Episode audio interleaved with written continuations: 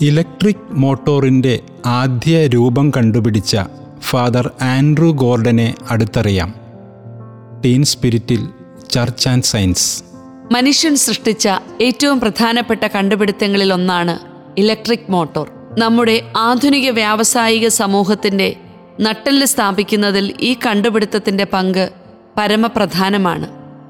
ഒരു electric motor വൈദ്യുതിയുടെ രൂപത്തിൽ ഊർജം എടുത്ത് അതിനെ മെക്കാനിക്കൽ ഊർജമാക്കി മാറ്റുന്നു.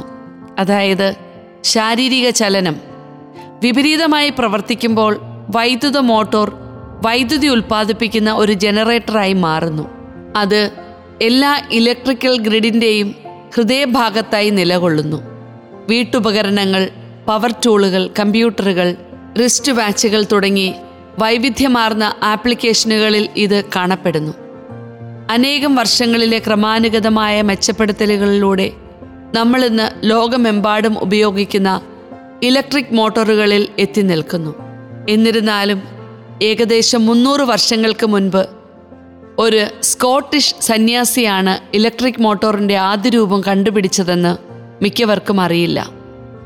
ആയിരത്തി എഴുന്നൂറ്റി നാൽപ്പതുകളിൽ ഇലക്ട്രിക് മോട്ടോർ കണ്ടുപിടിച്ച ആ ബെനഡിക്റ്റൻ സന്യാസിയാണ് ആൻഡ്രൂ ഗോർഡൻ.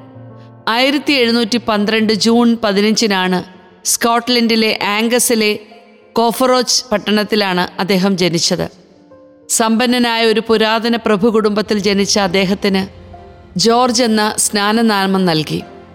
പന്ത്രണ്ടാം വയസ്സിൽ ജർമ്മനിയിലെ റീജൻബർഗിലുള്ള സ്കോട്ട്സ് മൊണാസ്ട്രിയിൽ പോയി അദ്ദേഹം ബെനഡിക്റ്റൈൻ സ്കോട്ടിഷ് സെമിനാറിൽ പങ്കെടുത്തു. അവിടെ നിന്നും അഞ്ചു വർഷത്തെ പൊതുവിദ്യാഭ്യാസ പഠന കോഴ്സ് പൂർത്തിയാക്കിയ അദ്ദേഹം തുടർന്ന് യൂറോപ്പിലെ വിവിധ രാജ്യങ്ങളിൽ തന്റെ പഠനം തുടർന്നു. ആയിരത്തി എഴുന്നൂറ്റി മുപ്പത്തിരണ്ടിൽ അദ്ദേഹം റീജൻസ്ബർഗിലേക്ക് മടങ്ങി. ആശ്രമത്തിൽ ഒരു തുടക്കക്കാരനായി ചേരുകയും സ്കൊളാസ്റ്റിക് ഫിലോസഫി പഠിക്കുകയും ചെയ്തു.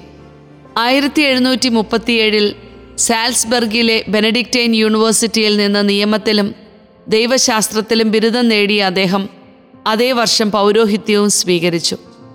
ബിരുദത്തിനും പൗരോഹിത്യ സ്വീകരണത്തിനും ശേഷം അദ്ദേഹം എർഫർട്ട് സർവകലാശാലയിൽ തത്വശാസ്ത്ര പ്രൊഫസറായി നിയമിതനായി.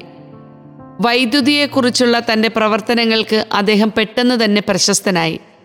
അവിടെ വെച്ച് അദ്ദേഹം പ്രസിദ്ധീകരിച്ച മൂന്ന് പ്രബന്ധങ്ങൾ ശാസ്ത്ര സമൂഹത്തിൽ അദ്ദേഹത്തിന് ഗണ്യമായ പ്രശസ്തി നേടിക്കൊടുത്തു. തന്റെ പ്രബന്ധങ്ങൾ എഴുതിയ ശേഷം അദ്ദേഹം രണ്ട് തരത്തിലുള്ള ആദ്യകാല ഇലക്ട്രിക്കൽ മോട്ടോറുകൾ കണ്ടുപിടിച്ചു. Electric whirls electric chimes. വൈദ്യുതിയെക്കുറിച്ചുള്ള ആദ്യകാല പാഠപുസ്തകങ്ങളിൽ ഇവ രണ്ടും വിവരിക്കുകയും സാധാരണയായി അതിന്റെ ക്രെഡിറ്റ് ഗോർഡന് നൽകുകയും ചെയ്തിരുന്നു. കറങ്ങാൻ കഴിയുന്ന ഒരു സെൻട്രൽ ഹബ്ബിൽ ഘടിപ്പിച്ചിരിക്കുന്ന കോണാകൃതിയിലുള്ള പിച്ചള കമ്പികളുടെ ഒരു നിരയാണ് വൈദ്യുത വെൽസ് ഉൾക്കൊള്ളുന്നത്. വൈദ്യുതി നൽകുമ്പോൾ ഓരോ സ്പോക്കിന്റെയും കൂർത്ത അറ്റത്ത് ഒരു വൈദ്യുത ചാർജ് ഉയരുന്നു. ആത്യന്തികമായി വൈദ്യുത ചാർജ് വായു തന്മാത്രകളെ അയോണീകരിക്കാൻ പര്യാപ്തമാക്കുന്നു. തൽഫലമായി ഒരു ദ്വിതീയ വൈദ്യുത ചാർജ് സൃഷ്ടിക്കുന്നു.